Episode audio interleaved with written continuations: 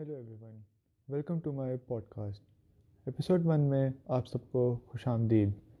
میں ہوں آپ کا ہوسٹ مومن العابدین سب سے پہلے تو میں آپ کو اپنے بارے میں بریفلی انٹروڈکشن دینا چاہوں گا اور اپنے ٹاپک کے بارے میں تھوڑا سا بتانا چاہوں گا کہ بیسیکلی آج میں آپ لوگوں کے ساتھ کس بارے میں بات کرنا چاہتا ہوں. سب سے پہلے تو میں آپ کو یہ بتاؤں گا کہ آنے والے وقت میں میں کس طرح کے کنٹینٹ پر بات کروں گا اور کس طرح کے ایپیسوڈس بنایا کروں گا۔ میرا مین ایم اس چیز پر ہوگا کہ ہم خود کو دنیا کے بیچ میں بند کر کے بیٹھے ہیں، مگر ہم یہ نہیں جانتے کہ آخر ایسا کیوں کرتے ہیں ہم۔ میں آپ کو تھوڑا سا خود کے بارے میں بتاتا ہوں کہ میں کون ہوں۔ میں وہ انسان ہوں جو زندگی کو جینے کی تمنا رکھتا ہے، مگر زندگی جینے کی تمنا کیا ہے وہ نہیں جانتا۔ بس چاہتا ہوں کہ زندگی کو خوبصورت بنایا جائے۔ کس طرح بنایا جائے؟ کس کے لیے بنایا جائے؟ یہ ہم آج کے ٹاپک میں تھوڑی سی ڈسکشن کریں گے اور ہم اس کے بارے میں آگے مزید بات کریں گے۔ تو بیسیکلی آج ہم ایک ڈرامہ سیریل ارتگل کے بارے میں بات کریں گے۔ کہ آج کل وہ بہت زیادہ ہائپ اور بہت زیادہ دیکھا جانے والا ڈرامہ ہے، جو کہ نہ کہ صرف پاکستان میں بلکہ دنیا بھر میں بہت عروج پر ہے۔ جیسے کہ ابھی میں نے آپ لوگوں کو بتایا کہ میں خود کو تلاش کرنا چاہ رہا ہوں، میں زندگی کو جینے کی تمنا رکھنا چاہتا ہوں کہ ہم آگے اپنا سفر کس طرح سے چلائیں گے۔ میرے دل میں ہمیشہ سے ایک بات رہی۔ میں کون ہوں؟ میں ایسا کیوں ہوں؟ میں کیا کر سکتا ہوں؟ اور میں کیا کرنا چاہتا ہوں؟ میں سمجھتا ہوں کہ ہم خود کو ڈھونڈتے ڈھونڈتے بہت دیر کر چکے ہوتے ہیں۔ بیسیکلی میں ان سب چیزوں کو اسلامک اور دنیاوی دونوں پوائنٹ آف ویو سے پورٹری کرنا چاہتا ہوں۔ اس میں کوئی شک نہیں کہ ہر کسی کو اختیار ہے اور ہر کسی کا اپنا اپنا پوائنٹ آف ویو ہوتا ہے کہ وہ کس طرح کی بات کس کے ساتھ ریلیٹ کر رہے ہیں یا کیا کہنا چاہتے ہیں، ہر ایک کا ایک اپنا اوپینین ہوتا ہے۔ اس میں کوئی شک نہیں کہ میں ان کے لیے غلط بھی ہو سکتا ہوں، لیکن میرے خیال سے جو مجھے لگتا ہے کہ ہم کسی کو بھی تب تک غلط نہیں کہہ سکتے جب تک ہم ان کو سن نہ لیں۔ سب سے پہلے تو میں آپ لوگوں کو ارتگل کے بارے میں تھوڑا سا بتاؤں کہ وہ ڈرامہ ہے کیا۔ ارتگل اصل میں ایک ترکش ڈرامہ ہے جو کہ ٹو تھاؤزنڈ فورٹین میں شروع ہوا تھا۔ اور ہم نے جب وہ دیکھنا شروع کیا اور ہم نے یہ جانا کہ بیسیکلی وہ اسلامک ہسٹری کے بارے میں ہے کہ اسلامک ورلڈ کس طرح سے وجود میں آیا اور کس طرح سے انہوں نے ترقی کی، سلطنت کئی ٹرائب سے کیسے اسلامک ورلڈ اٹھا۔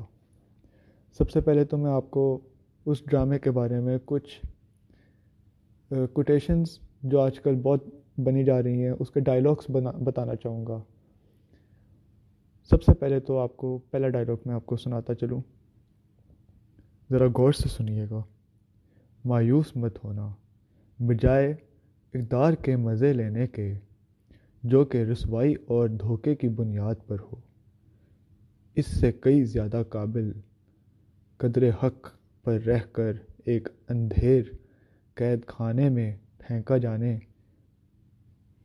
اس کے بعد آپ کو ایک ایک اور ڈائلاگ سناتا ہوں۔ جب تک ہم اللہ کے راستے پر ثابت قدمی سے چلتے رہیں گے، تب تک کوئی بھی ہمیں جھکانے کی ہمت نہیں کر سکے گا۔ تمام جہان بھی اگر ظالم ہو، تو بھی ہم ظالم سے ڈرنے والے نہیں۔ جب تک ہم اللہ کے راستے پر چلتے رہیں گے، کوئی طاقت ہمیں اپنے راستے پر جھکنے نہیں دے سکتی۔ اگر تم نے اپنے دشمن کو اپنا وطن ہی نہیں بلکہ اس کے پتھر کا ایک ٹکڑا بھی دینے کا اعلان کر دیا تو مصائب ہم پر آ پڑیں گے۔ غیدروں کی حکمرانی اس وقت تک قائم رہتی ہے جب تک شیر واپس نہیں آ جاتے۔ پوری دنیا بھی اگر خلاف ہو جائے، یہ نہیں ہو سکتا کہ ہم کسی ظالم کے ساتھ ہو جائیں۔ ہمارے اسلاف کی داستان بچوں کی سلا بچوں کو سلانے کے لیے نہیں بلکہ مردوں کو جگانے کے لیے سنائی جاتی ہے۔ جس کا کوئی خواب نہیں، اس کا کوئی مستقبل نہیں۔ جس کا کوئی خواب نہیں، اس کا کوئی مستقبل نہیں۔ اگر آپ کا دل خالص و پاکیزہ ہے تو دنیا کی کوئی شیطانی قوت آپ کا محاصرہ نہیں کر سکتی۔ مسلمان کے دو ہی شوق ہوتے ہیں۔ جب اذان ہو جائے تو مسجد کی طرف دوڑنا اور جب جنگ کا اعلان ہو جائے تو میدان جہاد کی طرف دوڑنا۔ اب اگر ہم ان کے ڈائلاگس کو مد نظر رکھتے ہوئے ہم اپنے ٹاپک کی طرف جائیں تو انہوں نے ایک زندگی کا مقصد بتایا ہے ہمیں۔ کہ ہم مسلمان ہیں، ہم، ہمارا مقصد کیا ہے؟ ہم کس طرح سے دنیا کے پیچھے بھاگتے ہیں؟ ہم دنیا کی دوڑ کے اوپر لگے ہوئے ہیں، لیکن ہم یہ بھول چکے ہیں کہ ہم کیوں بھیجے گئے؟ ہمارا مقصد کیا ہے؟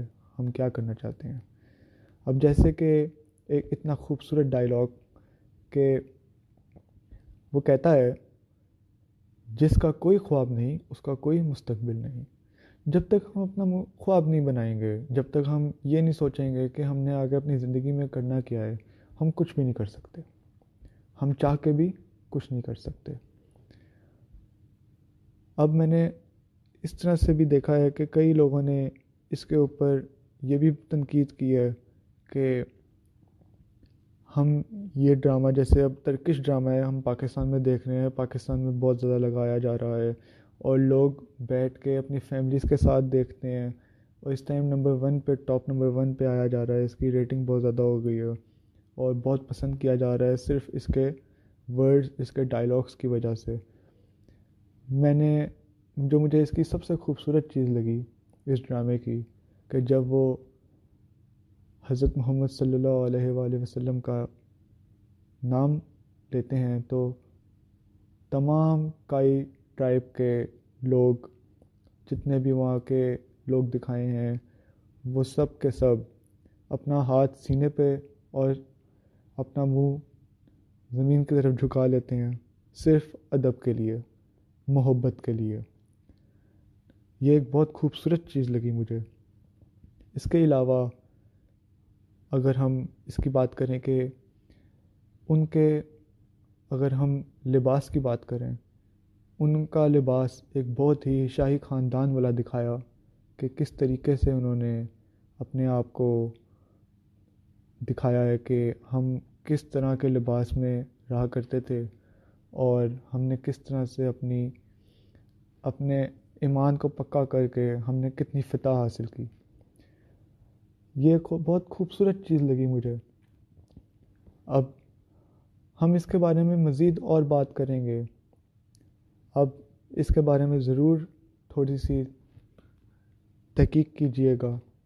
اور اگر آپ لوگوں نے میں سے کسی نے یہ ڈرامہ نہیں دیکھا، تو میں آپ لوگوں سے درخواست کرتا ہوں کہ آپ لوگ ضرور دیکھیے تاکہ آپ لوگوں کو پتہ چلے۔ کہ اس ڈرامے کا اصل مقصد کیا ہے؟ ہم خود کو کہاں لے کر جا رہے ہیں؟ ہم خود کو کہاں لے کر جا رہے ہیں؟ ہم خود کے ساتھ کیا کرنا چاہ رہے ہیں؟ میں بوجھ تو نہیں دنیا کا مگر زمانے کو برا کہتے ہیں۔ زمانہ تو اپنا ہی ہے، لوگ تو پرائے ہیں۔ مطلب کہ ہم دوسروں کو برا کہتے ہیں، زمانے کو برا کہتے ہیں۔ ہم خود کو ٹھیک کہتے ہیں اور کبھی کبھار تو خود کو بھی غلط کہتے ہیں۔ ہم خود سے نفرت کرتے ہیں، لیکن ہم خود سے محبت بھی کرتے ہیں۔ ہم اپنے آپ کو سمجھ نہیں پاتے۔ ہم بہت دیر کر چکے ہوتے ہیں، بہت دیر کر چکے ہوتے ہیں۔ ملتے ہیں نیکسٹ ایپیسوڈ میں، جو کہ اسی طرح کے ٹاپک سے ریلیٹڈ ہم مزید گفتگو کریں گے اور انشاءاللہ ہم نیکسٹ ٹائم ہم کسی نہ کسی گیسٹ کو لے کر آئیں گے تاکہ ہم اپنا پوڈ کاسٹ مزید بہتر کر سکیں۔ اللہ حافظ۔